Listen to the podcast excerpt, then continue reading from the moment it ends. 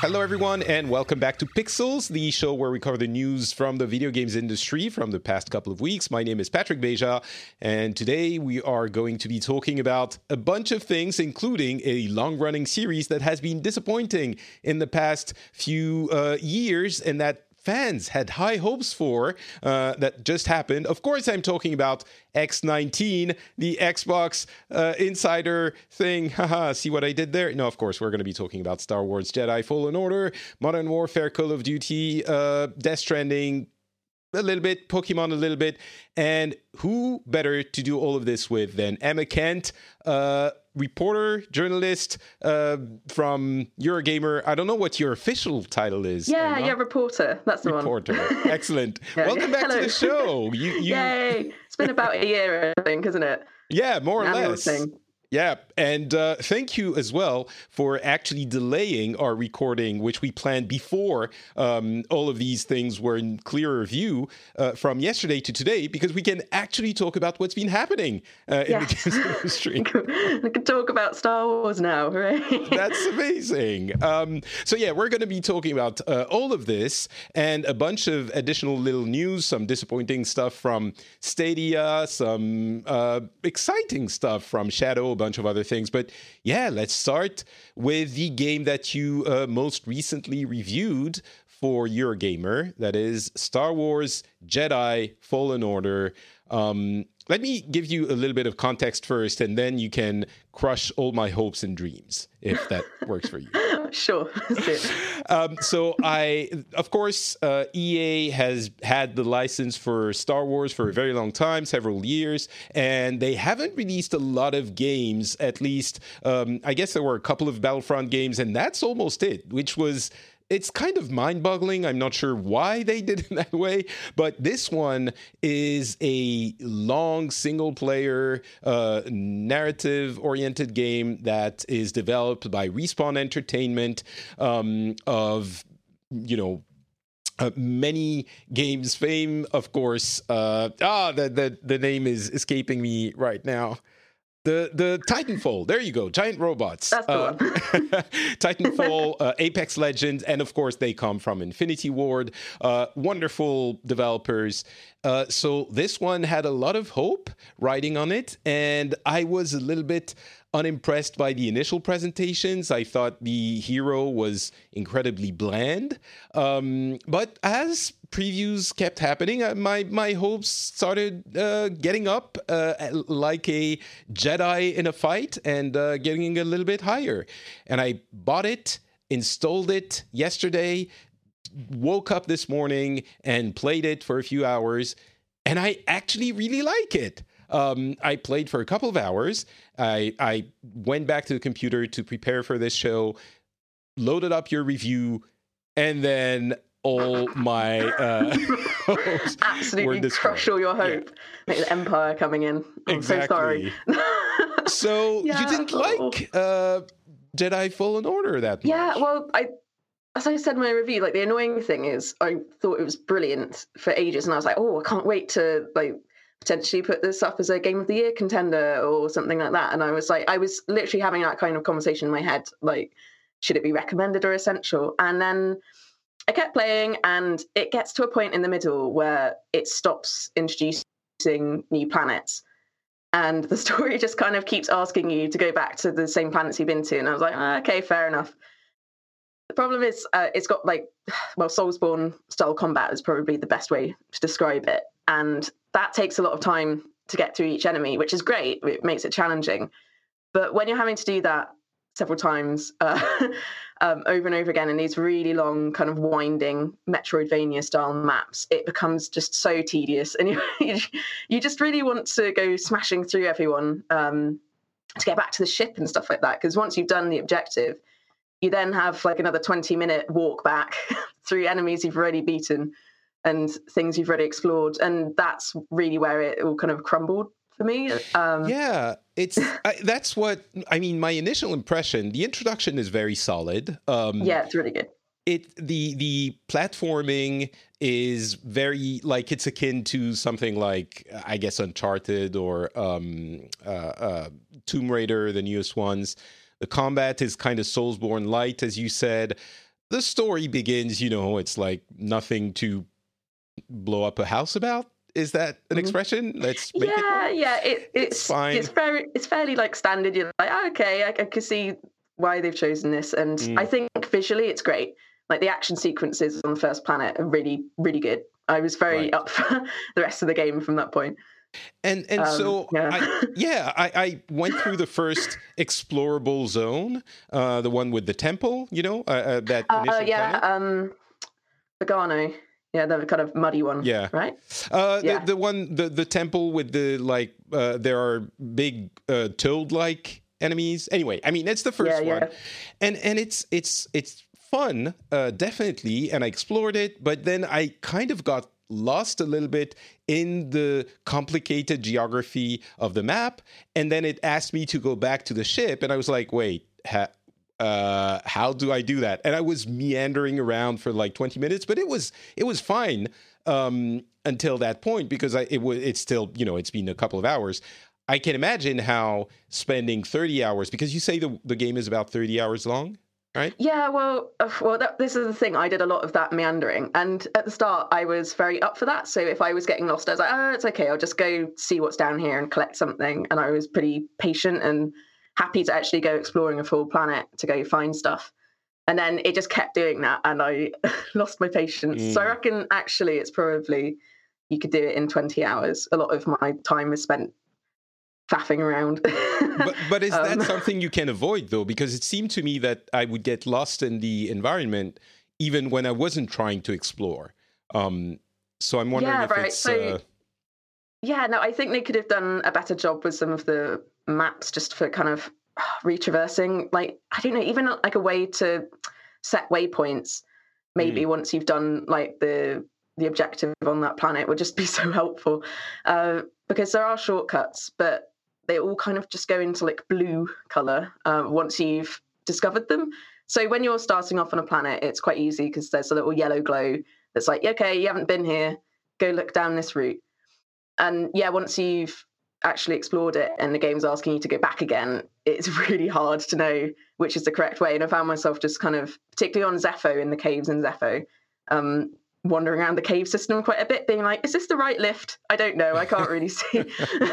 Yeah, because the, the map is, I think it's intentional. It's It seems like it would be a, an element of game design that they want you to understand the geography, uh, the topography of the place you're exploring, so that you actually have to know the place and not just follow an arrow that tells you where to go, right? But it's... Yeah, yeah. It's it, just...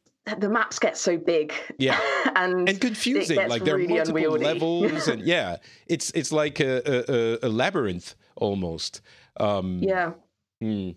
the, so it the, works well in early game, and yeah, this is why it gets annoying later on as well, as the story looping back on itself quite a lot. Mm, so you you have to go back to things you've already explored, so you don't have the, yeah. the newness of the environments. Exactly, and yeah, you're more willing to kind of explore when something's fresh, and when the game is making you go back, I think then that's like, oh, mm. it suddenly becomes a lot less fun than going kind of of your own volition and being like, I want to go poke around this area, see if I can find something else. Right. Um, if that makes sense. Yeah, no, totally. Um, the, the combat seemed like it was pretty interesting, though. There's, as you mentioned, uh, some elements of Soulsborne type gameplay. You, it's, You have to be re- not quite as much as in, you know, Soulsborne games or Sekiro, even for your parries and stuff like that. But mm-hmm. there, there are elements of that.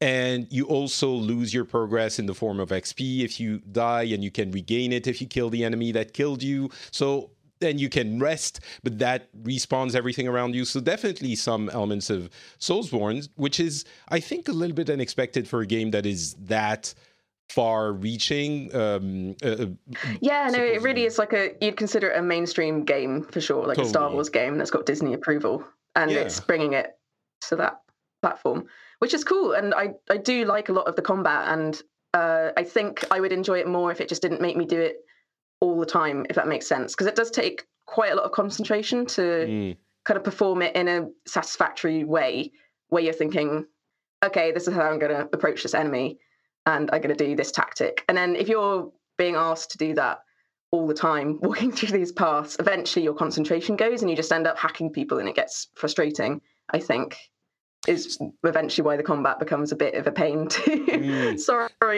No, that's that's dis- that's really disappointing yeah. because it seems like A, a, a very easy way to fix that issue would have been to to introduce at some point, once you've conquered a planet, uh, you've, you've explored, let's say, eighty percent of it, you unlock uh, fast travel or something. And I understand yeah, well, why Dark they would want to do that. that but you know, like yeah. two-thirds of the way through, you get an option. To, so it's like limited fast travel, but nonetheless, um, yeah, it's very frustrating because it's, yeah. it's a very simple fix. Um And I guess the reason why they don't want you to do that is because they want this exploring thing.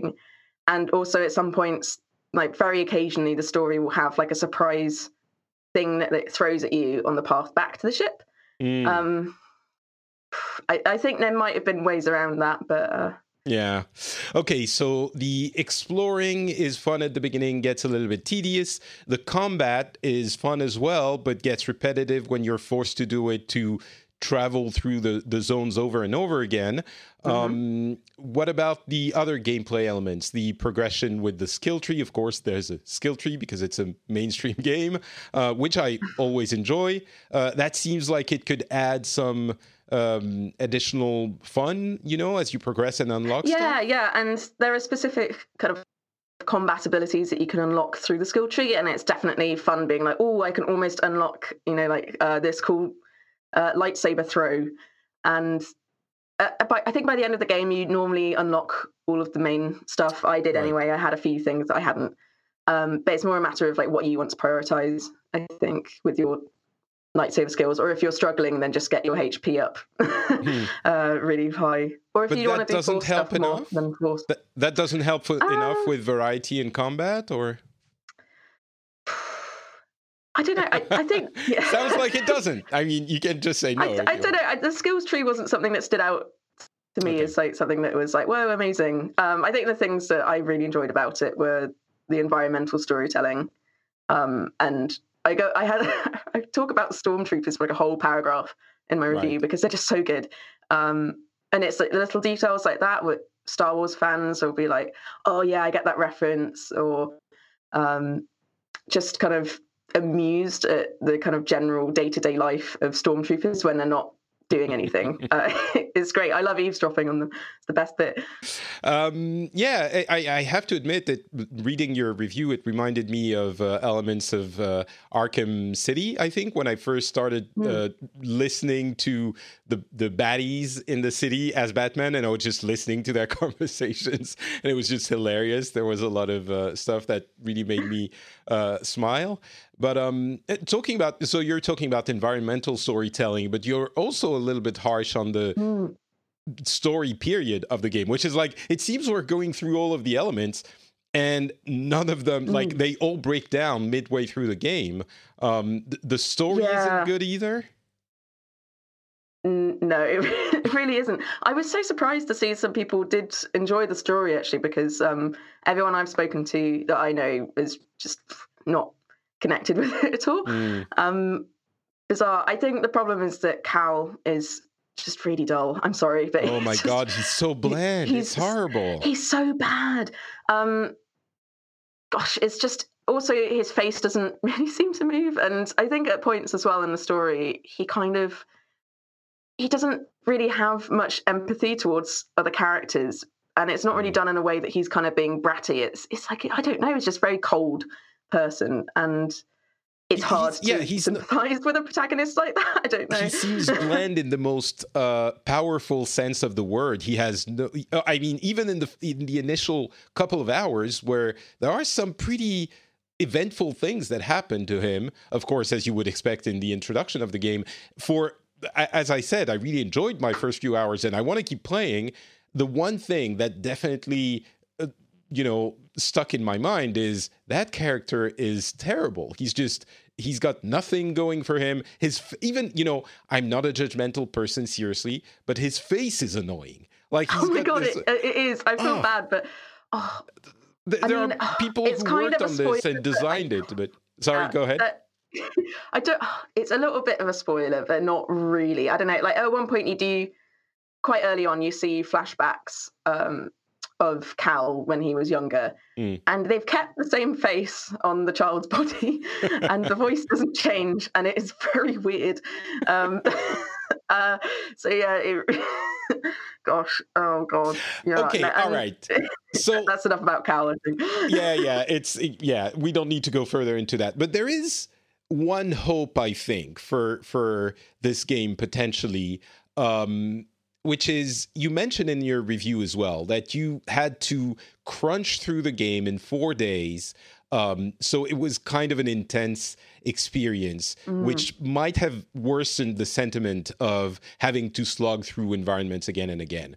Um, yeah, I was thinking about this, and I got very frustrated by the end, to like the point where I was just angry at the game, because I was like, oh, why are you making me do this again? Right. And I think if I'd played this over several months, just trying to imagine how I would do it normally, I would probably be up for like the exploring and all of the planet stuff. And then by the time it would be asking me to go back to the planets, I think I would probably just keep playing it less and less. Mm. Um, I think I would still hit that kind of wall where I'm like, mm, do I want to do that mm. again? I would be maybe, yeah, less frustrated. So maybe less angry, but still not enthusiastic. Still like unimpressed. And mm. I would ultimately be annoyed that there's no kind of story payoff and everything's just kind of crammed in right at the end. So for like a vast chunk of the game, it really is like, go to this planet and fetch this thing. Um, All right, let's try. Then go to another one. Let, let's try, and especially with with so many, you know, as we always say, there are so many great games. Uh, that's the kind of issue mm. you face, is that when a game is not amazing, then it falls by the wayside because you want to play all the other amazing games. But let's say someone does want a fun ten hours, twelve hours of Star Wars immersed game that is competent and actually fun, even if they don't necessarily need to go to the end of the game. Mm. And they don't, that's a lot of ifs. Yeah, but yeah, no, I, if you just want to about, dip into it and you're not yeah. too bothered about the story, then you'll have a good time. And it, particularly if you like Soulsborne games, if you whack the difficulty up to Grandmaster, you'll get that like really intense challenge. And I did actually have quite a bit of fun, surprisingly, on the hard difficulty, just walking around the planet. I think doing like the boss fights, I would get very, very annoyed. Um, but yeah, there, there is stuff there, and I did really enjoy the kind of core gameplay. And I think if they'd actually just not done the retraversal stuff, I would have loved this game, and it would have been mm. recommended. It's just, oh, yeah, they've it's padded so, it. It's so such a shame, because twenty hours is really, really long, but it seems like it's expanded mm. artificially. And if they had just stopped at twelve, it would have been fine. I don't think anyone is, you know, these days, if it's a twelve hour solid single player experience, especially for a, a mainstream game like this in a popular I P, no one would have faulted them for it. I mean, someone, but mm. there's always someone who's being an ass. Yeah, it's a shame that people are demanding that you get a certain amount of hours for your money. And I kind of get mm. it, but if it ends up ultimately ruining the game you're playing, then it's just not worth it. Just stick to the smaller mm. playtime and have a tighter experience. All right. Well, I'm going to keep playing it. Um, hopefully, I, I'm distracted by other games uh, early enough that I never get to that sluggish feeling that you, you felt. But um, who knows? Yeah, stick, to, stick to the new planets. When it, when the new planets stop, then it's time to... Yeah. Have a have a break. All right. Well, that is definitely a little bit disappointing, but I, I still think I'm going to have a few hours of fun uh, ahead of me in the game. And I, I'm uh, even if you tell me that it's going to be ten, twelve hours, I, I mean, I had to get it for work, but I think it's uh, it's been so long since we got a good, fun Star Wars uh, experience that I think it's probably worth it for me. But I guess buyer beware. Mm. All right. Um, let's talk a little bit about Modern Warfare. I think I mentioned getting it and gave maybe a couple of first impressions last time. I'm not even sure. Uh, but I finished the single-player campaign, uh, Call of Duty, of course, Modern Warfare, and... Uh, um, that was a big sigh. Yeah, it's, it's not... It, it's a good Call of Duty game, but they have this... It's probably, as people have said, I haven't played uh, Call of Duty a lot in recent years. Uh, huge fan of the original Modern Warfare, of course, as any uh, um, self-respecting gamer would be. uh, but uh, this one is made a big deal of bringing the, the horror and the reality of war into the game more poignantly, I guess. And mm. the big question was, is it going to be uh, done in a in an interesting, uh, thoughtful manner, or is it just going to be some kind of, you know, buzzworthy violence for the sake of uh, splashy violence? Um, and I guess it's kind of neither, but closer to the latter. Um, the, the gameplay is incredibly Star uh, Star Wars. The the gameplay is incredibly Call of Duty-ish, and that's not surprising. It's a, a you know a, they keep improving things every year, and this one is just this cinematic experience with no huge uh, notable moments. Like, the set pieces aren't as incredible as in some other games. Uh, I will say the production value on the cutscenes is mind-blowing. Like, the it faces looks really pretty. Oh my pretty game. God! Like, it looks like demos from, you know, those early console uh, cycles where where they show you what's going to be. Yeah, it's possible. Like the maximum and, potential. Yeah. yeah. And the faces look like so, the, the motion capture and the texturing and the detail on the faces. Yeah, is like, everything's kind of like glistening. I don't yeah. know if that, it, but it's just, it's sparkling. It's amazing. It's like the, the, it's the first time that I see faces, maybe in Death, like usually you get Death Stranding level of excellence. This is one step just above. And it's like the first time I see faces and I'm like, this looks like the details. It's difficult to explain. The details of the face make it look like we're al- almost beyond the uncanny valley, right? It's it looks mm. real. It, it, yeah, that's what and it I just like. I love even you know the townhouse level. It's just mm. like when you're walking in, it's like there are vines on the wall that just look beautiful, and the brickwork yeah. and just the attention to detail is really remarkable. Uh, oh. It's one of the best things about Modern Warfare, actually, is just how good it looks. Uh, yeah, it's, um, it's mind-blowing. But the townhouse level, actually, you, you give me a great uh, um, uh, transition to what I had an issue with in the game, or I'm not even sure I have an issue with it. It's just jarring. It's that mm. feeling that sometimes they put you in the middle of those situations uh, that are warlike, or you know th- th- so you you it's not a big spoiler, but at some point you get into a townhouse. As usual in the game, you have multiple locations in various parts of the world, and at some point you're in London, you go into a, ta- a townhouse to take out the terrorist cell, um so it's like SWAT type uh, uh entry into the the house, and you go floor by floor to get all of the terrorists inside the house. And of course, they have families with them. And you have to react very quickly when you enter each uh, room to see if the person in the room is going to try to shoot at you or is surrendering, essentially, or just crying curled up in a ball in the corner, which already in itself is kind of uh, uh, disturbing.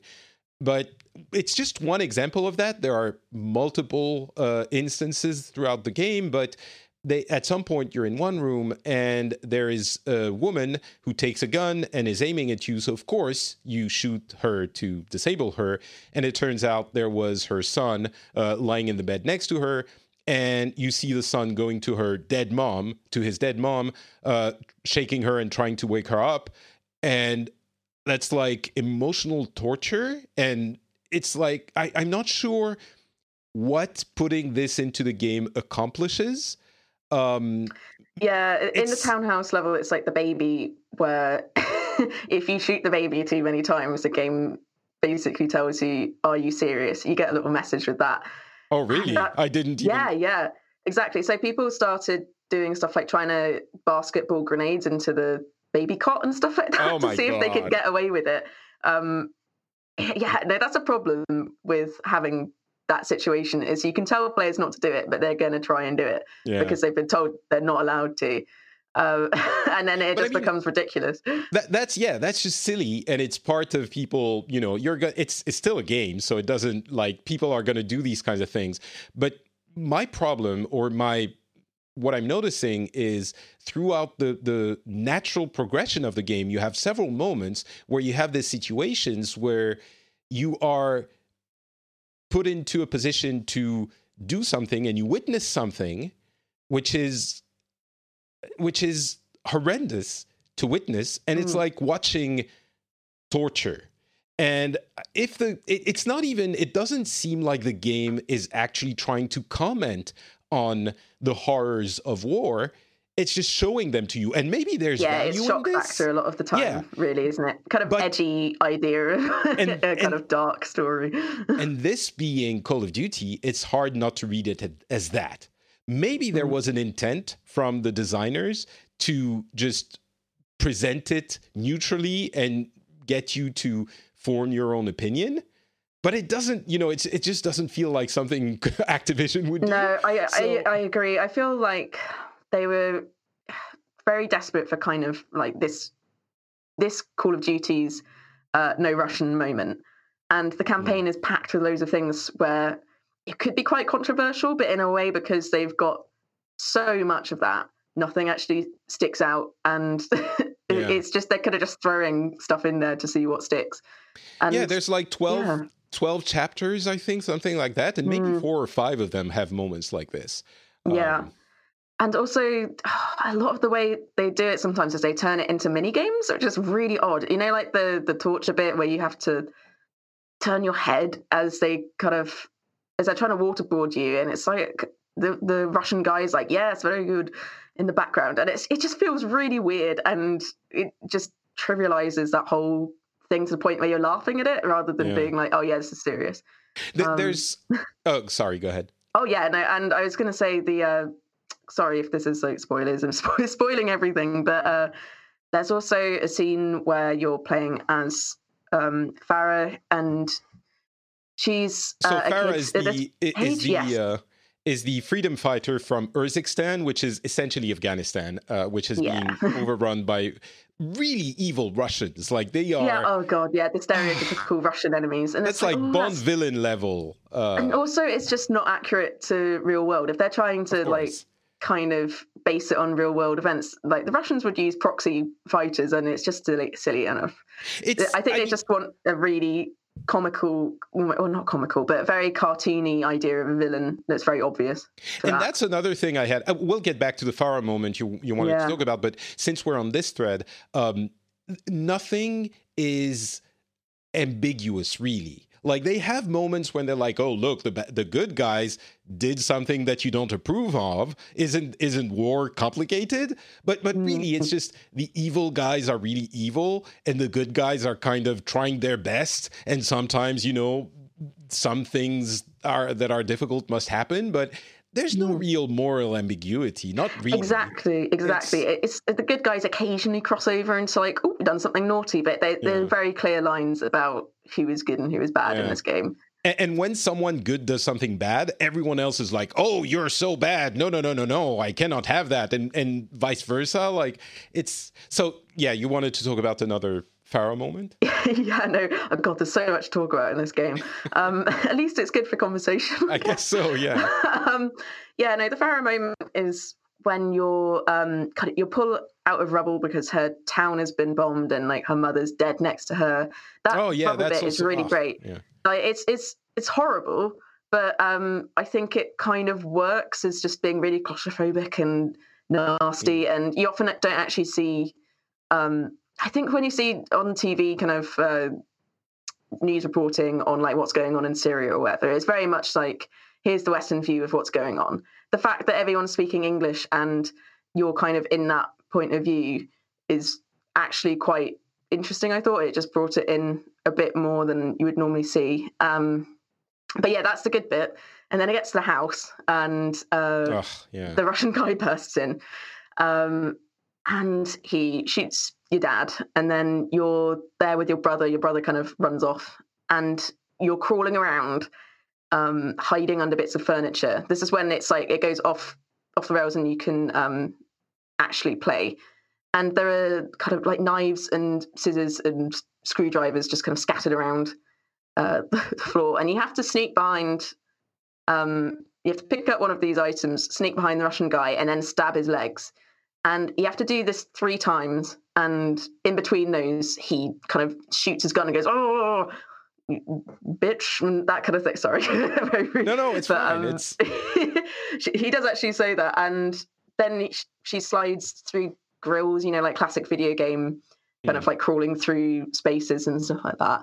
And it's just, yeah, then finally on the third time, it's kind of like the final boss level where you shoot the guy and you have to like stab him three or four times, something like that. And it's just, it's so video gamey that it yeah. just completely loses any kind of emotion or anything in that moment. It's just feels really lame. And they were trying, I think, really hard to make it a cinematic experience whilst also being like, yeah, we need to make this a gameplay experience, and it doesn't work.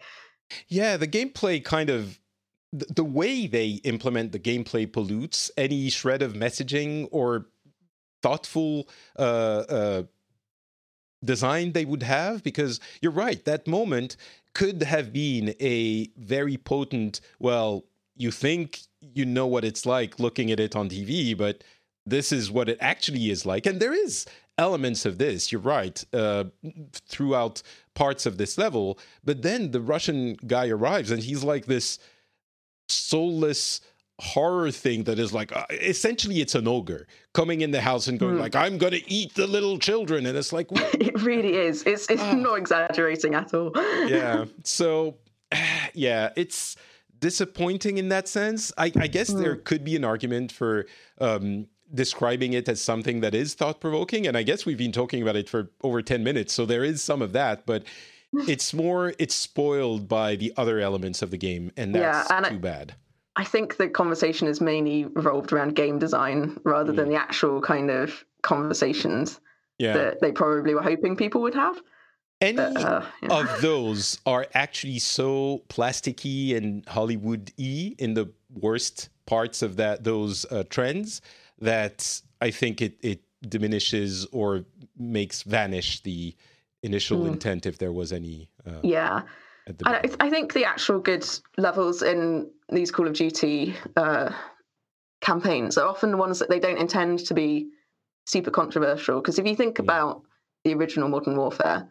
And um, I think it was Death from Above, which is the one where you're basically piloting a plane and um, yeah. shooting people as dots on the ground, and people were going like, yeah, booyah, in the background, is like an encouraging thing. That was actually probably the best level because it really got that sense of separation from combat and asymmetrical warfare spot on. And I think in this Modern Warfare, actually, I did quite like the townhouse level, apart from the baby thing, which is bad.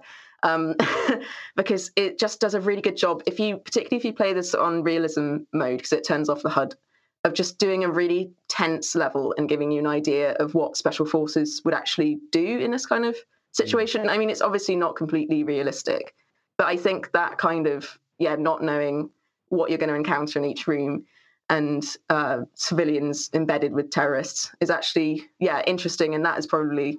the best bit for me. But yeah, yeah they could have taken the baby out. No, but you're right. That that that I guess they they they held back a little bit on the first modern modern warfare, or maybe they went all out and that's what happened. But there is a scene in this one that is akin to the one, the Death from Above one, um, mm. where you are also in a in a helicopter and you have that black and white view, and but. There's so much of the booyah and and uh, they overdo kill, it a little kill. bit. Yeah, yeah it's, it's like they're it's, forcing it. they're, you, it feels like they're forcing it. Maybe that's how you know people actually behave in those situations, because they. But it doesn't work as well. Or maybe games have evolved and we're used to it. I don't know. But the fact is, in this one, it doesn't work. Uh, yeah, it just doesn't work. Yeah. All right. Well, that's way too much time spent on Modern Warfare. I didn't think that was good. But it it's, always it's happens. Worth it. The, the bottom line is uh, it's a good Call of Duty game if you're looking mm. for a good, good Call of Duty game. If you haven't played Call of Duty for a long time and you're looking for this one to maybe bring back, light the fire back from the, the old ones and bringing you the kind of emotion and... Um, uh, uh, set-piece moments that you had in the initial Modern Warfares, I don't think it's going to do that. So, mm. all right. Uh, or not as much as you would hope. Um, not a bad game, though. Uh, Death Stranding uh, is came out last week. I played just a little bit of it. A somewhat controversial game.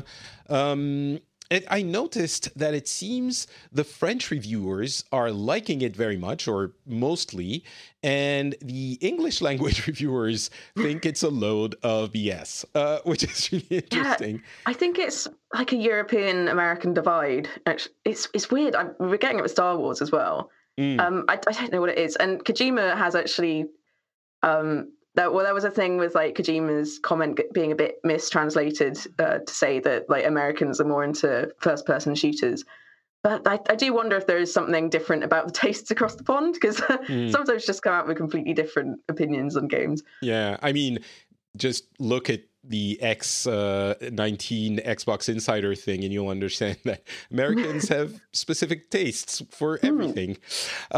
Um, But, I mean, there's no question that this is a strange and understandably divisive game, even amongst, you know, my, my countrymen. There are some people who think it's completely mm. nonsensical, and some people who applaud the interesting game design. So, of course, Kojima is a, I don't want to say controversial character, um, although that might be accurate, but he tries different things. And certainly with Death Stranding, um, there were a lot of questions, and I guess still are, about what the game is, what the um, story is, what the gameplay is. And it turns out it really is a delivery simulator, except they a delivery quest. Uh, Future Deliveroo. Of, yeah.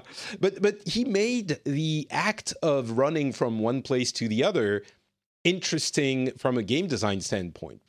You know, some people think so. I've played a few hours. I haven't played a lot.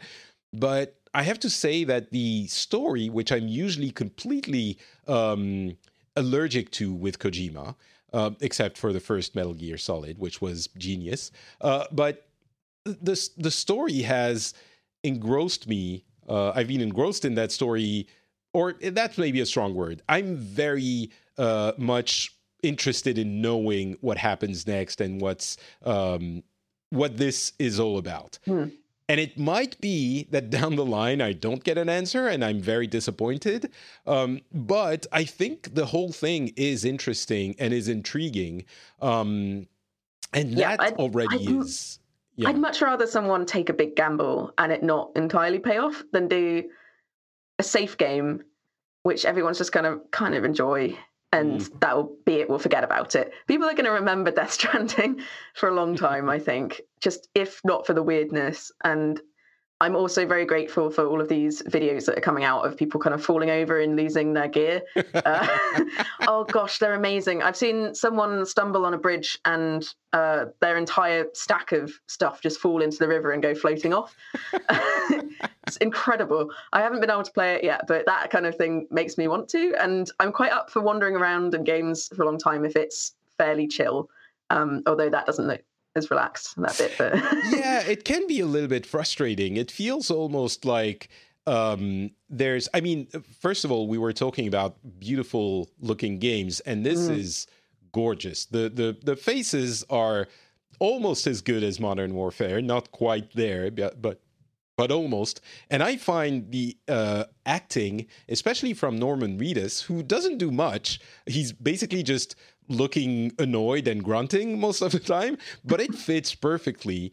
And um, it's it's just the movie-making chops of Kojima, I think, are showing here, and he's achieving um, something with that part of the game.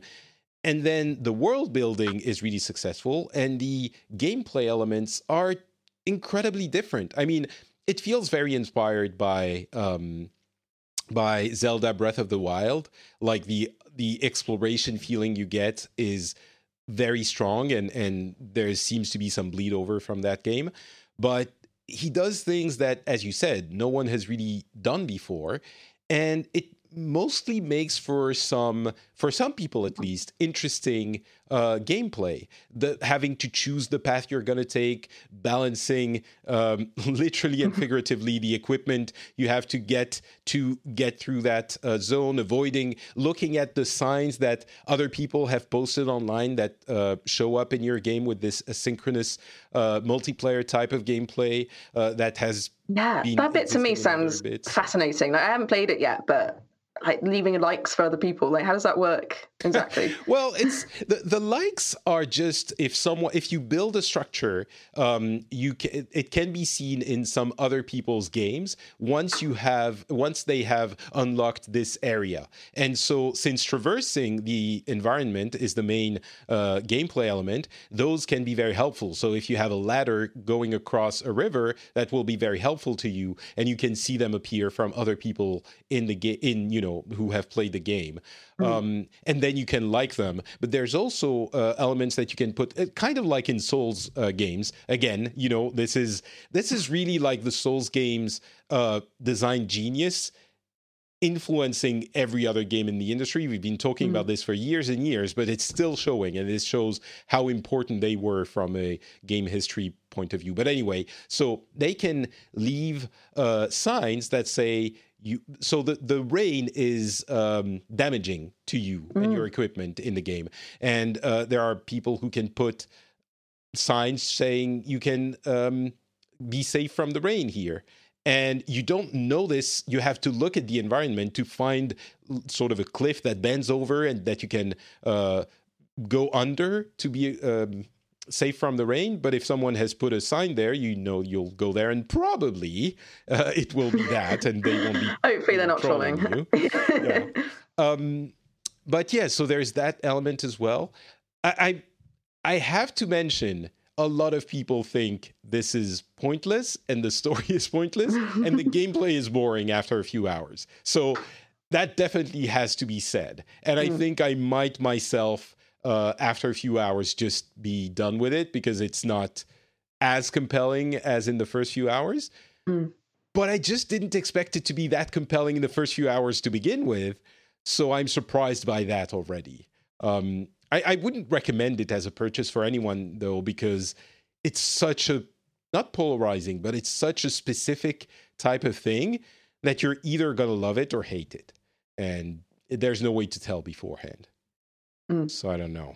Yeah. Oh, well, it, I, I might give it a go. It sounds like a Christmas game where I can just sit there and play it for a few hours and just kind of chill a bit. Yeah. I, I don't know. Yeah. I mean, yeah, it's it's it's chill, but at the same time, not that chill because you're when you're walking around, mm. you you like you have to pay attention to what you're carrying, mm. and it might. Oh yeah, the baby's crying, right? As well. The, the ba- well, that's the thing. Sometimes the baby starts crying. Sometimes oh, there's rain that you have to get away from. Sometimes there's those weird specter-looking things, the B Ts mm.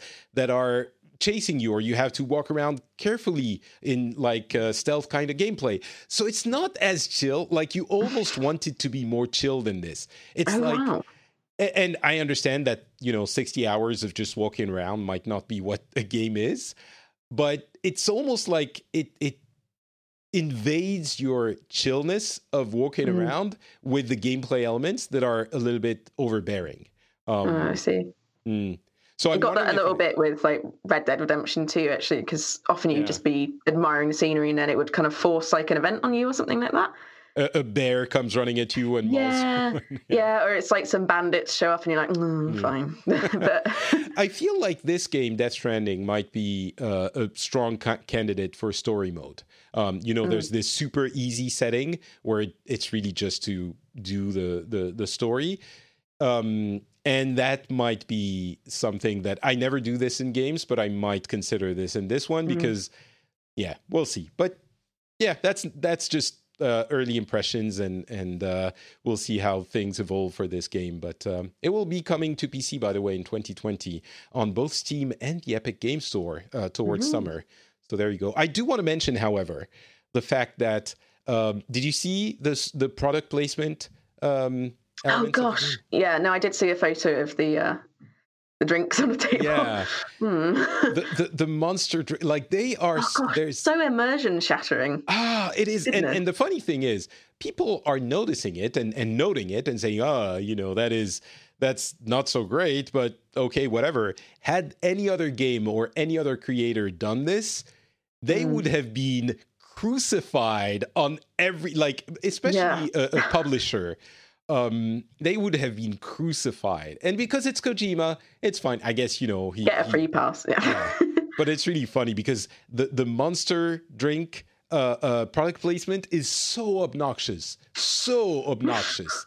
It's front and center. They talk about it. It's, oh my they God. They talk about it? Oh no, I they didn't know that. They mentioned it a couple of times. Oh, yeah, no. I believe so. Oh gosh. I, I think I I'm remember Norman Reedus mentioning Monster. Or maybe, maybe I just, it was so much in my face that I. Yeah, it's ingrained. It, yeah. You were hearing it. Yeah. um, yeah, so that's trending. Strange, but but uh, it's good to have different things, as you said, sometimes. And uh, mm. I, for me, Kojima managed, no matter what the end result on the game is, there was so much writing against him, at least in my mind. Like, I, I've always thought he's a diva. He was, you know, at least kept on track by his uh, production people at Konami. And once he's left on the, on his own, he's going to go completely crazy and it's not going to work. And he's not going to release the game before twenty thirty. And nope, it, it's released, yeah, it's, it's playable, it's, it's interesting. it's it, I'm even uh, intrigued by it. So complete, I'm eating crow and my hat and everything on this one. And I have to congratulate him on that because completely uh, uh, upended my expectations. So if nothing else, there's that. uh, Pokemon, again, so many games. Uh, Pokemon, oh my God, Sword all in one week. Shield uh, is out. It's reviewing okay. Um, it's like mm. a par for the course for a Pokemon game. I don't know that I have much to say about the game itself. I'm not a Pokemon player. Um, and I don't think this one, I always hope that the next one is going to be the one that gets me into the series. But it seems like it's really very much a standard Pokemon game. Are you a Pokemon fan at all? Yeah, no, I used to um, play, I think my first kind of Pokemon game that I played properly was uh, Diamond and Pearl. And then I played like Heart Gold and things mm. like that. So I have played quite a few of the kind of mainline games and a bit of Pokemon Go as well. But um, yeah, no, it's another one of the really divisive games at the moment for some reason. I don't know. Unexpectedly, yeah. Yeah. Uh, I was, yeah. And a lot of the fan base is really riled up at the moment because of some of the design decisions for this game. Um, Dexit, as it's been terms. Oh, God, we've got to stop so, calling things after Brexit. It's, it's too much. That's too depressing. So Dexit, for those who don't know, is the name that has been given to the fact that the Pokemon Dex, the collection of Pokemon you can gather, has been reduced uh, for this game and gone brought back to the original one hundred fifty-one, I think. I mean, there are different ones, but it's the number of the original game. Whereas, is that accurate? In previous games, they would just add Pokemon? And to, to yeah, so you could always you'd have always the ones be able to had. Kind of like import Pokemon from the old right. games into that game, like the mm. the models or whatever they were using would be there for it. And, and so yeah, yeah. The, the the main controversial element is that apparently some people think or claim that uh, Game Freak, the developer of the game, which by the way, when there's a controversy, everyone talks about Game Freak. Uh, for, mm. as it relates to Pokemon. And when people are happy with it, all, all of a sudden it's Nintendo that beats Pokemon. You know, like Nintendo is in this yeah. weird place where they can do no wrong. And the, the, the, it's, I think it's the only company left that still has fanboys that are mostly mm. positive. It's like people who love it no matter what. They won't necessarily go and be aggressive towards others like some fanboys do or did, but mm. they are so devoted to, to Nintendo. It's interesting. But anyway, so about Pokemon, since there is some negativity, it's Game Freak, of course. Nintendo, which doesn't yeah, actually make Pokemon. Hashtag Game Freak yeah. lied was yes. going for a little bit. And so the lie is that uh, Game Freak supposedly said that um, they didn't, they, they wanted to make sure that the models and the animations of the Pokemon were Um, very developed for the game, and so they reduced the number of Pokemon uh, in the game. And what people discovered, quote unquote, was that um, they were reusing models from previous games on the Switch, and so they lied because they didn't actually reduce them to make better models. They just reused stuff from before. Which there's a great article in Polygon, um, which. Tr- kind of explains that this is not really what they said and not really what's happening, but. It seems that the underlying issue is that uh, I think it, that makes sense. A lot of people are frustrated that Game Freak keeps making Pokemon games for children-ish type ages, mm-hmm. when a lot of Pokemon fans have grown up. They started as kids, but they want games that are that keep evolving with them, but Game Freak keeps remaking the same game for kids. Um, and maybe there's some frustration there that is showing up in that um, movement mm. against. I think there is something to be said that it would be nice to see Pokemon move on a little. I think there's a danger of it just staying the same forever, and then people. Well, it will, certainly yeah. has. well, right? yeah, it's, exactly. It... I think normally it just updates with like a new mini game and things like that, and you know, mm. like it's minor changes um, and a few additions, but yeah, I, yeah, I.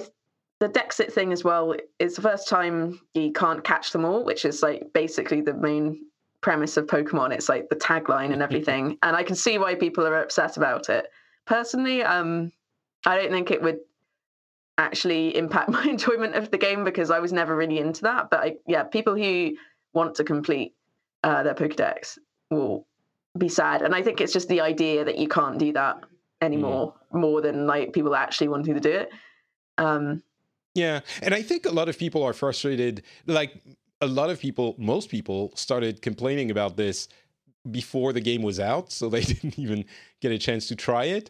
Um, I, there are some technical issues in the game, which I think I understand being disappointed in some things, but it's like the, the standard gamer outrage movement where there are some reasons to be frustrated, but it seems to blow up to levels that are completely disproportionate with the problem that they're angry about. Um, but yeah, I don't, I mean, again, maybe if I was a Pokemon fan, I would be equally outraged. I don't know. But yeah, I, seems... I am quite surprised at mm. how cross everyone is. Uh, gosh, yeah, I think, yeah, the rhetoric online has been really horrible uh, towards Game Freak. Yeah. It's It's gone beyond criticism towards harassment and, it, yeah, and harassing also reviewers who gave it a good score, which is really not okay. People might just enjoy the game. Uh, who knew that? uh, uh, yeah, I think our own review, we found it was a little bit shallow at points. I think um, it doesn't have dungeons, uh, unlike the kind of older games, which means that you can't really like go into a town and explore it fully in the kind of sense that you would previously. Mm. Um, yeah, so there are there are definite criticisms to be made, but yeah, no, that people have taken it way too far. Yeah, as as often. You know, I know that a lot of people talk about entitlement, and some people are frustrated by that term, but there is mm-hmm. there is some of that, and particularly in the gamer communities, which we're all parts of. So I guess it's on us as well. But there, when you see things like this happen, I'm sorry, there is entitlement. Like, mm. if the game isn't what you hoped for, I understand you're a fan of the series, but sometimes games aren't as good as you would have hoped, and it happens. And it, it you can be upset about it, but going as far as those uh, things go is... It's not just like yeah. it's never okay, because then you're... It's, it's kind of like the suggestion that the developers are trying to like dupe fans and things like that. It's when it yeah. gets to the point where it's like, oh, you're lying deliberately. Yeah, exactly. It's like, yeah. I'm sure they were trying their best with what they had, and like maybe some bad decisions were made along the way. But it's not like the developers are trying to ruin Pokemon for you. I, it, it is weird. I, I, yeah, yeah, people need to take a step back.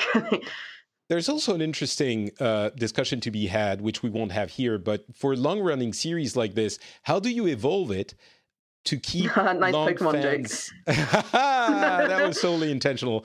Um, but how do you evolve it to keep long-term fans or long-time fans interested while keeping it welcoming to new players? And it seems, you know, this isn't really that new. It seems Pokemon has always been geared towards the new players. Maybe it wasn't mm-hmm. as apparent because it was always... two D-ish type games. Even on three D S, it wasn't like, you know, full home console type uh, stuff. And maybe this, the transition to this one, people were hoping for more, which I can understand, but it's still a, a difficult design decision to be had. And maybe Game Freak eared too closely to the let's mm. not change anything aspect. Yeah, and I, I guess know. It's the pressure of having like an annual... practically annual release of Pokemon now. It's they can't stop because people are expecting it. And it also means that they can't really do anything spectacular because they just don't have the time. Mm. Um, I, th- I think I've heard that Game Freak likes to keep the studio size quite small right. um, to kind of contain the feeling of Pokemon and like kind of more focused creative uh, input. So maybe the future of Pokemon is in spin-off games where they can be a bit weirder. Um, they, they're just torn between, yeah, trying to keep the nostalgia and also appeal to kids and adults at the same yeah. time. Like, I really don't envy them uh, that task at mm. all.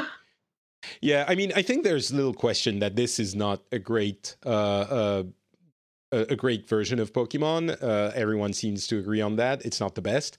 Uh, maybe, you know, the hashtag should have been Game Freak released a disappointing game and mm. not just Game Freak Lite. But yeah. Yeah. Uh, all right, so I guess that won't be my uh, long-hoped-for first entry in the Pokemon series because there are too many other games. Yeah, I might def- I might try it for the curry. Uh, oh, cooking. The curry Apparently making. There's like a... uh, oh. the one hundred fifty uh, versions. Yeah, of curry the curry deck. Cook? Yeah, I'm, I'm in the it for basically deck. Pokemon cooking, Mama. I'll do that.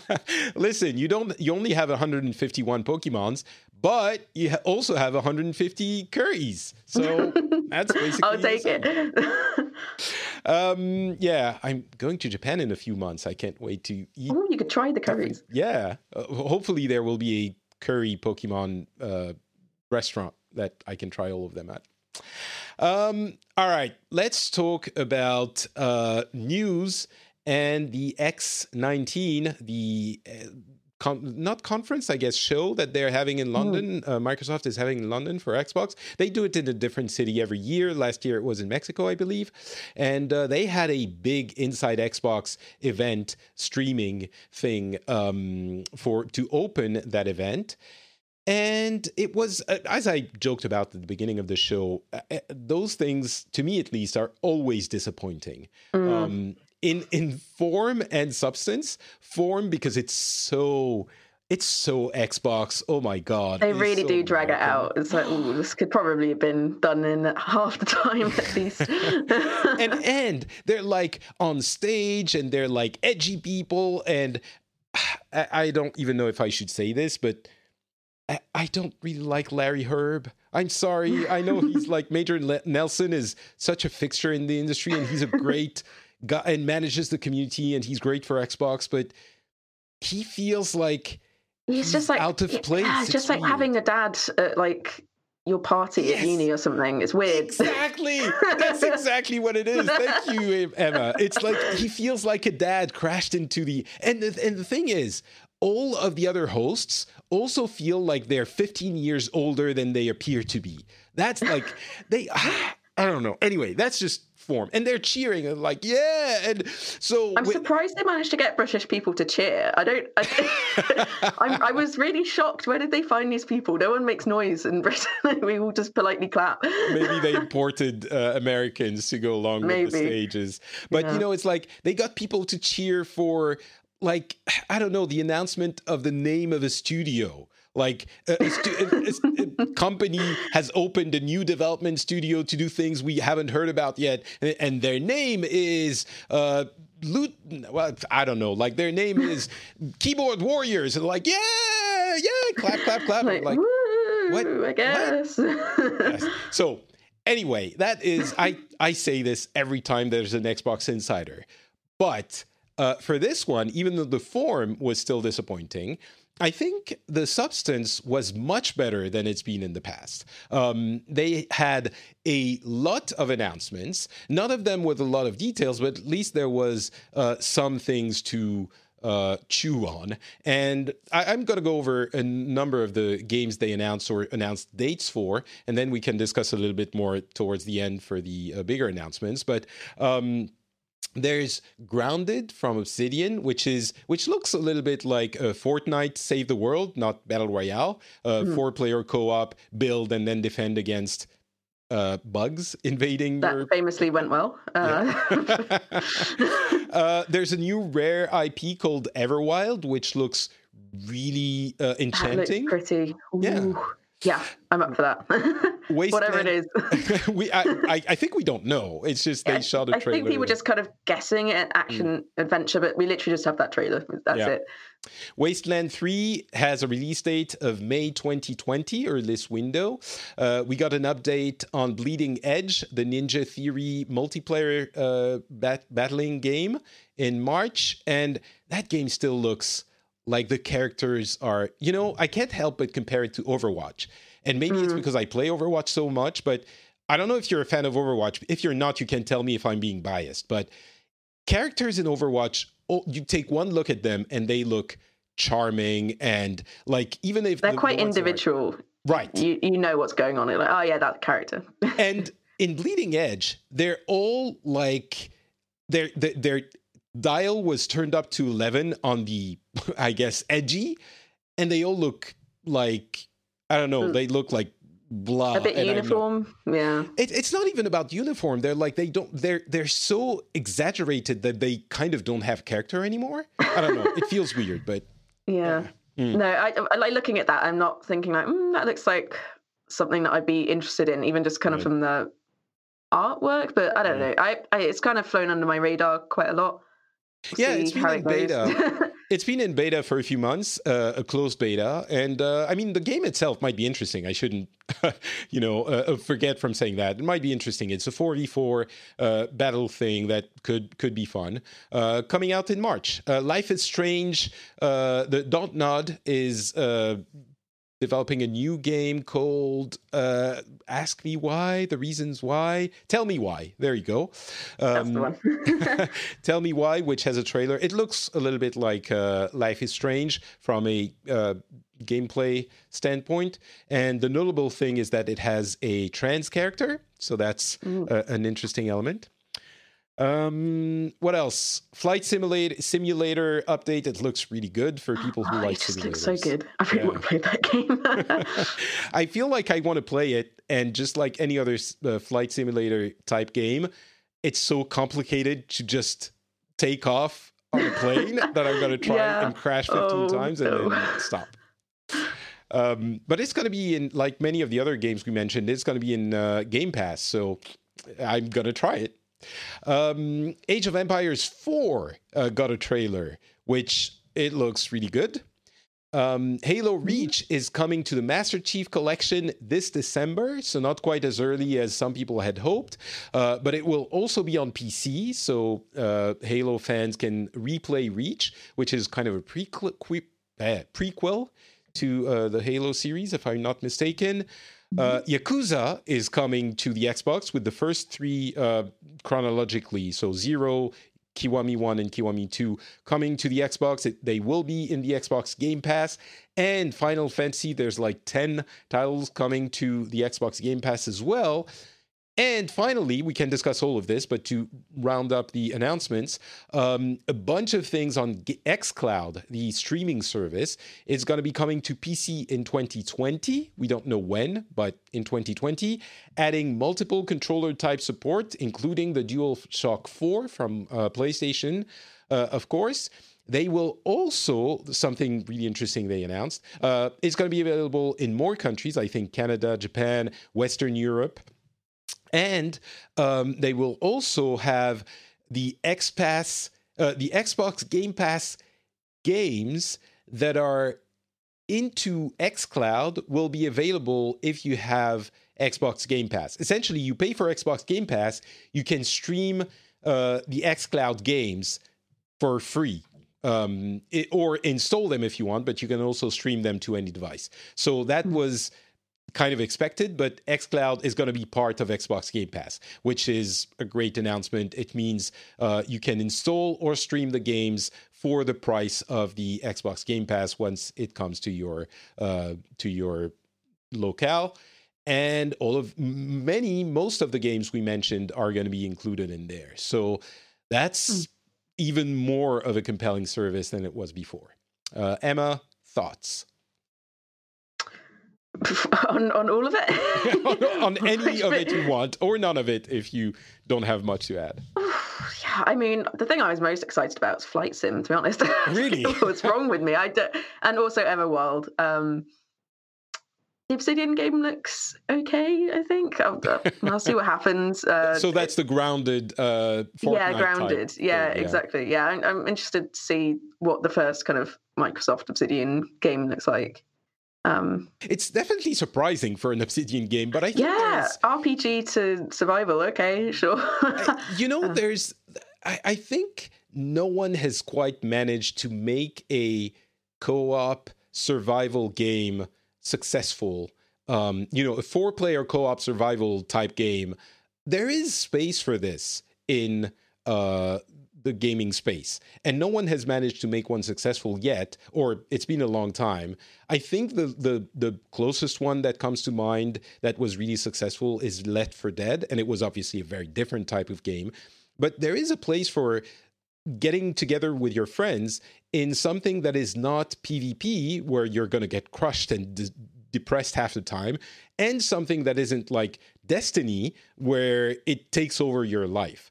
And I know there are some games that do this, but I think there isn't one that is like the thing everyone's playing. So I don't know that Grounded is going to be that, but I, I, I it's in, it's good that people are still, and companies are still exploring that space. Hmm. Sure. Okay, you're not convinced. I thought I was yeah, presenting no, no, a really no, that was like argument. A kind of agreeing, like, hmm, hmm. Yeah. Okay, fair enough. Yeah, so overall, a um, pretty cool Xbox Insider. I was. Uh, it's much better than the ones we usually get, I think.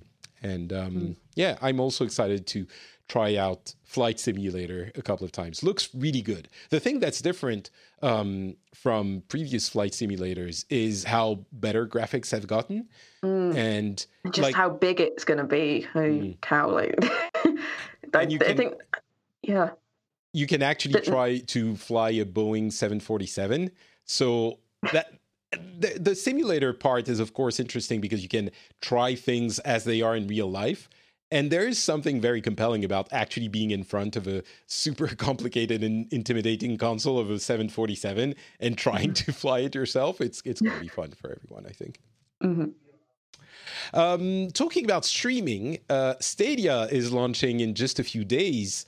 Uh, or should I say launching, really? Mm, um, gosh, it's such a soft launch. It's like so I've been saying for months that this is a beta and that they should have called it a beta, uh, mm. a paid-for beta. And they had a, an A M A on Reddit just a few days ago. And essentially, they explained how many of the features that were announced or promised were not going to be available at launch. Um, and some of the features that are core to what they were selling as the experience of this platform. It's mind-boggling. There's like um, things like multiplayer, like I can't remember the name, but when you can see multiple instances of the game on your screen um, when you're playing with friends, that is not going to be available. You won't be able to use a Chromecast Ultra that you already own. There was something about like you can rack up trophies, but the U A won't show you the trophies until later. Right. It will be the, their trophy system or U I at least is not complete, so they will count them, but you won't see them, or like it will. They will only appear in a few weeks or months when they will have that that feature complete. Like. It is such a beta. It's like everyone is frustrated with, by this. They, none of this would have been a problem if they had said, we're starting a beta. You can buy your entry into it for one hundred twenty-nine bucks if you want, uh, mm. and it will launch in twenty twenty. Yeah, and they could have really pushed it as like, you guys are going to be on the forefront of like this modern tech and you're going to mm-hmm. be helping kind of push it forwards. And I think people would have still been up for that, whereas presenting it as like a finished product with like, just no exclusive games. It's just stuff that's oh, been out for a while. Like the the it's not just no exclusive games. Like there's one, the Guilt, um, like indie game, but yeah, the the, oh, yeah. the other ones are not even recent. Like at launch, there's twelve games. I'm going to read through the list. Uh, A C Odyssey, Destiny two Complete, that Guilt exclusive one, Just Dance twenty twenty, Kine. I don't even. I'm not sure what that is. Mortal Kombat eleven, Red Dead Redemption two, uh, Rise of the Tomb Raider, oh, all three Tomb Raiders, Samurai Showdown, and Thumper. All of these games are old. And mm. remember, you don't, which I don't think that's a problem, But for the test, you don't get them by buying into the beta, except for Destiny two. Um, you have to buy them. Most people who are going to get this beta probably already have those games, probably, mm. um, or at least the ones they're interested in. So if you want to try it out, you're probably going to be trying Destiny two because it comes with the Founders Edition. But I don't think many people are going to buy an additional game on that platform rather than yeah. buying it on another platform, which is more reliable. And there are fourteen more games coming by the end of the year, but it's kind of the same deal, uh, except for Darksiders Genesis, I guess, which is a little bit more recent. But the other ones are, you know, Farming Simulator nineteen, Borderlands three, uh, Metro Exodus. All of those, uh, uh, Wolfenstein Youngblood, all of those would look kind of okay, but you have to buy them. Um, again, this won't be an issue when the system actually launches and you don't have to pay for access. It will be streaming ten eighty p everywhere for free, so you buy the game and you can stream it everywhere, so that will be an option. But currently, for that quote-unquote beta, you, I, uh, it's it's mind-boggling. Yeah, and I just don't understand why they didn't go with a subscription. Oh, gosh. Um, well, I mean, subscription, you would have to to to get really serious dealing in place with the uh, the developers and publishers. I can understand why that would be more complicated and why mm. you would think, well, we have a, an interesting offering, which is you don't need to buy the console, and that in itself, and since we can advertise it on YouTube and everything, and maybe there are going to be some free-to-play games, you just press a button and literally you're playing within ten seconds. That is compelling mm. enough already. The issue is there's going to be xCloud coming fairly soon, and you know PlayStation Now is making movements as well, um, which are going to offer this as well, except you also have a subscription. Uh, uh, that yeah, is it's just going to end up cut out, I think, mm. um, of the market for streaming. And I just don't know who the kind of target market is with. I just I just don't know who they're aiming for, because like all of the hardcore gamers already have their setups and they've got their stuff. They're on Xbox, they're on PlayStation, they've got streaming services that are coming. I, I just don't know who's going to be buying this. Like, I don't think Um, kind of really casual game players are going to be convinced to start wading into this as it currently yeah, stands. I, think, just I don't know. I think there is some. Uh, I, I think there's some value to this for people, because people are going to be switching generations, um, and you're going to buy one console. If there's another one that is, I'm sorry, a game that is not available on the console you have, but is available on Stadia, for example, or you know on any of the streaming services, then it's one click away, literally. Not very few people are actually going to buy all the consoles for the next generation. Well, I mean the two consoles from the get-go, and as Uh, it, as things move forward, I think streaming is going to become part of a lot of people's gaming routine. Um, and it, before they even realize it, it's going to be like twenty percent, thirty percent, fifty percent of their gaming time is spent streaming. I don't know that it's necessarily going to be on, on Stadia, but I wouldn't discount them because of the power of Google and YouTube and all of those things. Because Quite, fr- they might do a subscription down the line. I think Microsoft is much better positioned because they have everything, right? They have the mm. hardware and the software and the subscription and the streaming, everything. Um, but I wouldn't discount Stadia because they can always do more things differently in the future. They could create a subscription at some point, or they could include in their pro tier um, some games every month, or and they've hinted at that already. Mm. Um, I, I just think that I mean, if anyone's this... got the money to make this work, it's Google. Yeah, so yeah. If they want to, they mm. can probably turn it around. I just wonder if they'll look at how this launch goes and think, mm, not that much interest because of the soft launch nature of it. It, it really depends on whether they want to support this idea going forward. Yeah, I think I, I think this is this really should be considered like a tech beta. They're not mm. going to have a lot of interest Um, from a wide amount of gamers because it's one hundred twenty, one hundred thirty bucks for nothing. Uh, it's it's really going to be tested commercially when it's available for quote unquote free. Um, hmm. At that point, and when you can click into a YouTube video and be launching the two hours trial of a new game that just came out, like, as I said, in, in ten seconds, you're going to be trying the, I don't know, you know, Doom was supposed to be included in this, the new Doom.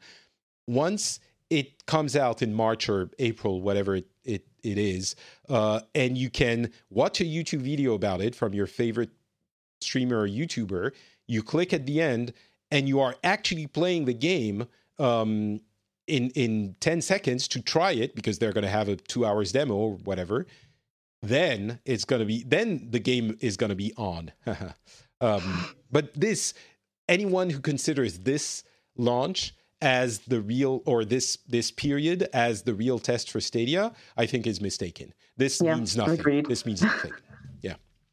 Um, all right, talking about streaming, uh, Shadow, which is a French startup, Blade rather, which runs the Shadow P C service, uh, which is a streaming service for uh, a full Windows P C, um, just announced a couple of weeks ago that they have a new pricing structure, which starts at about fifteen bucks a month.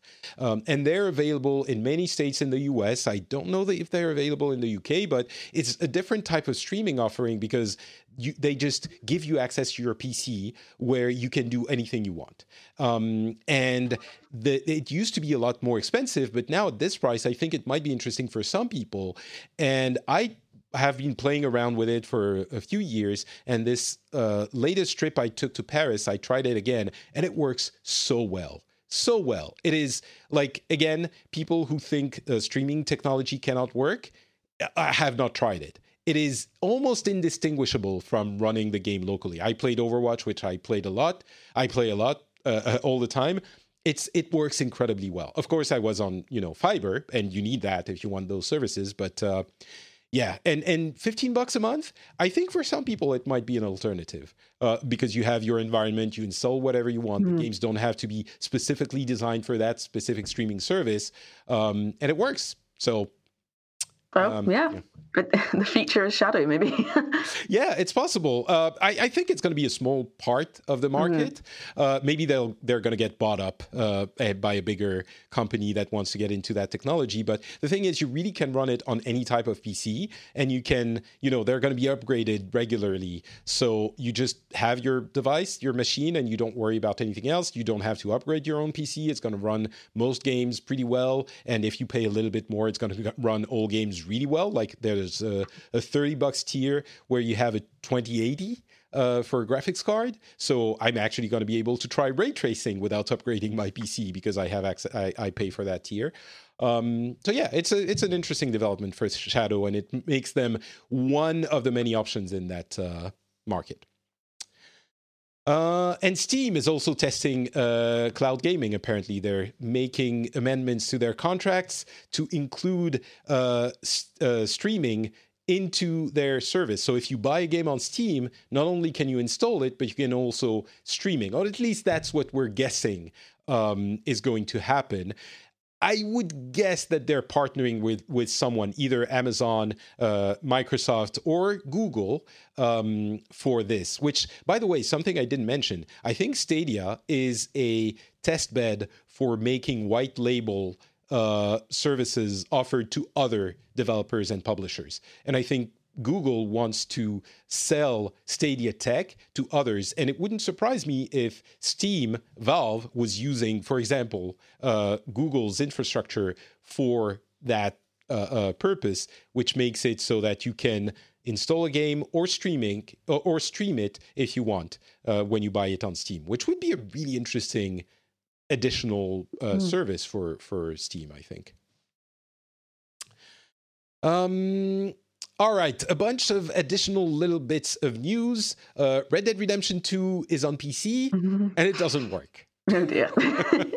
yeah, I've, I've been messing around with uh, Red Dead on P C quite a lot because I'm really um, intrigued by the modding possibilities. So um, I, there, people have started doing, like, you could turn into a horse and things like that, and an eagle and fly around. It's great. Anyway, uh, uh, I was having fun with it on the work P C, um, and then I went home and tried to use it on um, my home P C, which is like a pretty decent one. It should be able to run stuff on high, at least, if not ultra. And uh, to start with, I had to like update my driver, and then it was um, the next stage was kind of, it was freezing a lot. Uh, it was like every fifteen seconds I would get a freeze, um, and it would be like a five second freeze. It was significant. Mm. And yeah, Rockstar's been updating the launcher to try and fix stuff, but the first few days it just had these ridiculous threads of people on Reddit being like, oh, maybe disable your antivirus software, and uh, and it was just, it was so silly. And they've, I think they've apologized now and said that they're working on it, but yeah. It's not a good launch, really. I mean, the game is already on all the platforms, so mm. yeah, it's on P C as well, but yeah, I think the appeal was having it on like those ultra settings, right. and being like, oh, look how beautiful it is, and then it's like, it's not running right. And there's this, pretty disappointing. This weird green mist everywhere that people have been getting. And I mean, yeah, oh, yeah, it's, I don't know what to do with these stories anymore, because it's like, yeah, game launch is broken on P C, and then they work on it to fix it. Mm. Okay, it's, it always, not just on P C actually, but uh I don't know. I it, like this is just kind of a fact of life, and I don't believe that developers are like, yeah, we're going to launch it broken, and and then whatever, they'll just buy it anyway. You know, that's not how it works, but mm. I don't know. I can imagine them all scrambling over Rockstar, like, oh. Uh, at the same working. time, it's, yeah, exactly. But at the same time, you're not, we're not happy that it launches broken, mm. and, and people have paid for it. But yeah, it's like, particularly as they had a year to kind of work on that mm. port. Yeah. It's like, it's been, yeah, I don't know. It's weird. I mean, it's definitely uh, uh, uh, n- not a great look for um, for Rockstar. Mm. Uh, John Carmack is leaving his position as C T O as Oculus, and uh, he'll be like consulting C T O, and he's working on A I stuff now, which, I mean, Carmack is a legendary developer, especially on the tech side of things in the gaming industry. Um His work on V R has not been super visible, I guess. I mean, Oculus obviously is very success- successful in advancing the technology. Um, A I, maybe there's something interesting there mm-hmm. uh, that Carmack is going to do, because he's very talented. But I don't know. That, is it a good sign for Oculus or Carmack or the opposite? I don't know. But mm. it's a thing that's happening. Um Hey, so uh, do you still follow Fortnite? Yeah, a little bit less so. I think I've, I'm on a little Fortnite break, although I do want to go back and play uh, Chapter two. Um, I haven't really had much time lately because everything's been releasing at the same time. But that's what happens at, in, in the holiday season. Have you been following the FaZe Jarvis uh, um, I did hear about this, yeah, and like how the British tabloids are like going to town on this guy, having like previously been like, wow, he's won so much money. Um, oh, gosh. Uh, yeah, so I, what? I, I get the gist that he basically recorded himself using like an aimbot and yeah. uploaded that. Uh, yeah, I don't know what you're expecting, but um. he, he he did that, um, and he got banned for life from Fortnite. Mm. And um, he there was a whole drama that started around him, uh, apparently, and he.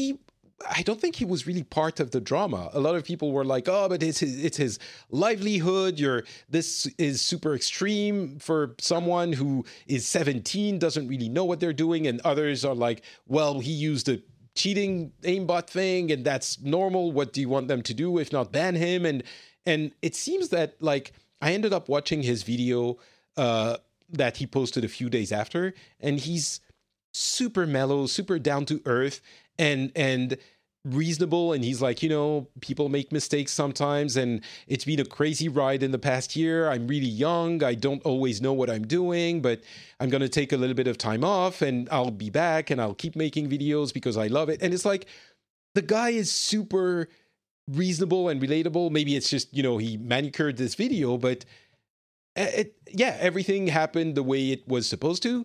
I do think that banning him for life is a bit harsh, but yeah, probably just wanted to make an example of him. I, I guess, think. Or maybe they didn't even know that that account. Maybe they did know that it was him. Maybe it was an example, but anyway, it's like uh, he is dealing with this. It seems very, very like an adult, and much better than people arguing about how he should be dealing with it. So, just mm. wanted to mention it. Um, what else? Uh, E A is partnering with Valve to uh, enable E A Access on Steam. So if you have E A Access, you'll be a- able to use those games on Steam as well, which is really cool. And I think this is going to play into the streaming thing, which E A is also getting into with Project Atlas, which I believe is a white box of Amazon, Amazon, Amazon, uh, Amazon mm-hmm. services. So yeah, streaming everywhere. Um, and I guess that's going to be it. There are a couple of other things that really don't matter, like uh, phone games from Epic, uh, Legend of Runeterra, new mode, which I still don't have access to. What's happening there? And uh, Minecraft Dungeons has launched, or well, it will launch in twenty twenty, but I think it's uh, available in more countries. So everyone is playing it in my timeline on Twitter. I won't, but yeah, it seems mm-hmm. pretty cool. Oh, no, yeah. sorry, I meant Dungeons, not Earth. Dungeons yeah. is April twenty twenty, which that looks kind of cool. But Earth is available, I think, in the U S at least, or if, nor, if not more widely, and everyone's playing it. Mm. Yeah, and that's it. Wow, that yeah, is busy, a lot of busy, stuff busy. to talk about. Thanks for being with me on this show, Emma. Um, oh, thank you so much. It's been good. Good chats about everything. Some controversial games. Yeah. Um, if people want to uh, hear or read more from you, I guess Eurogamer dot net, uh, but yeah. where can they find you? Uh, uh, my Twitter is probably best, which is at G O N E F K. Excellent. The link will be in the show notes. For me, it's Not Patrick on Twitter, Facebook, and Instagram. You can find this show at french spin dot com. Uh, you can comment on everything we said. Please do so if you feel we were right or wrong. It happens sometimes uh, in any of these topics we discussed. And we will be back in a couple of weeks for another episode. Thank you so much, Emma. And thank you so much, everyone, for listening. And talk to you then. Bye. Bye.